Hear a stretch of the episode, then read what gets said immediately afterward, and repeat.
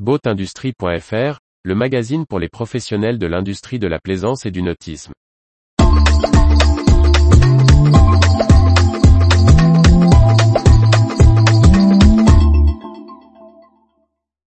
INB, le nautisme doit être capable de présenter ses métiers. Par Briag Merlet. Échange avec Laurent Winiski, directeur de l'INB sur son analyse de la formation au métier du nautisme, ses formes actuelles et futures et l'attractivité de la filière plaisance auprès des candidats à l'emploi. Laurent Winiski est à la tête de l'INB depuis 2009.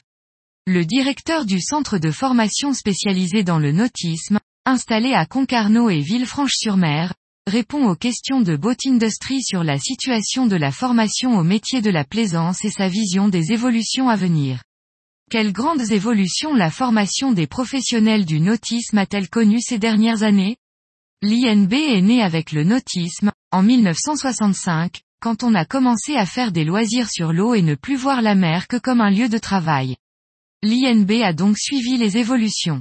Au départ, on formait uniquement des moniteurs de voile, puis on a formé aux industries nautiques et maintenant à des aspects plus techniques. Ce que l'on sent avant tout, c'est la professionnalisation des acteurs sur toute cette période. De notre côté, sans rentrer dans l'administratif et le technique, on s'adapte aux réformes variées de la formation. C'est notre force, savoir utiliser les outils complexes de la formation, mais qui sont tout de même performants. Peu de gens payent leur formation en France. Notre rôle est de rendre la formation lisible pour les professionnels et trouver les possibilités de financement. On peut prendre en exemple le fort développement récent de l'apprentissage. Le profil des candidats au métier du nautisme change-t-il? Nous avons la chance de couvrir une large palette d'âge. En 2022, nous avons des stagiaires de 15 à 56 ans. Pour les jeunes, leur venue est généralement rattachée à une pratique personnelle et l'envie d'y associer un métier. En reconversion professionnelle, il y a presque toujours une pratique personnelle, mais aussi d'autres leviers.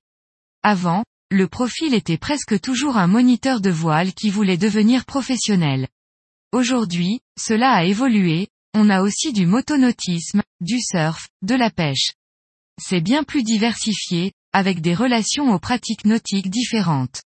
On a des personnes qui ont peu pratiqué, mais voient dans le secteur une opportunité et de l'attractivité, dans des PME, au bord de la mer. Mais il faut les former en accéléré. Et à la sortie de la formation, reste-t-il dans le nautisme?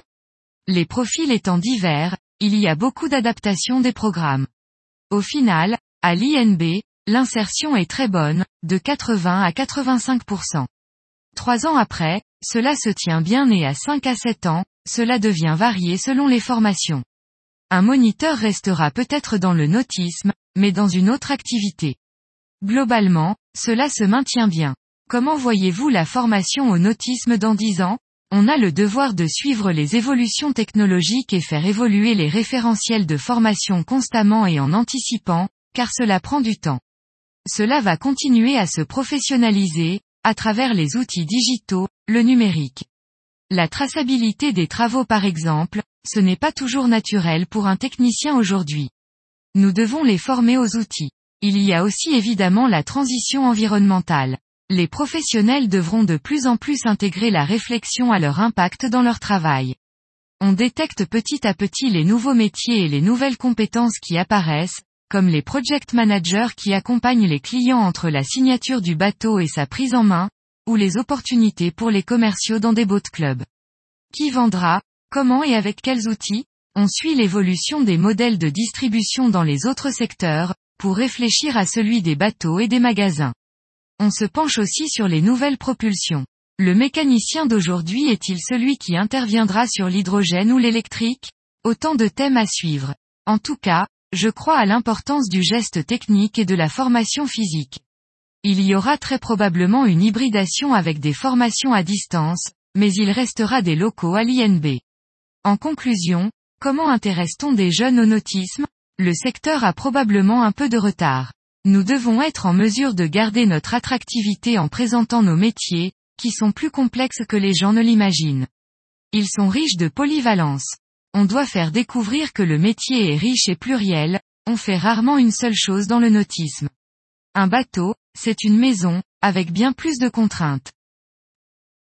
Retrouvez toute l'actualité pour les professionnels de l'industrie de la plaisance sur le site boatindustrie.fr et n'oubliez pas de laisser 5 étoiles sur votre plateforme de podcast.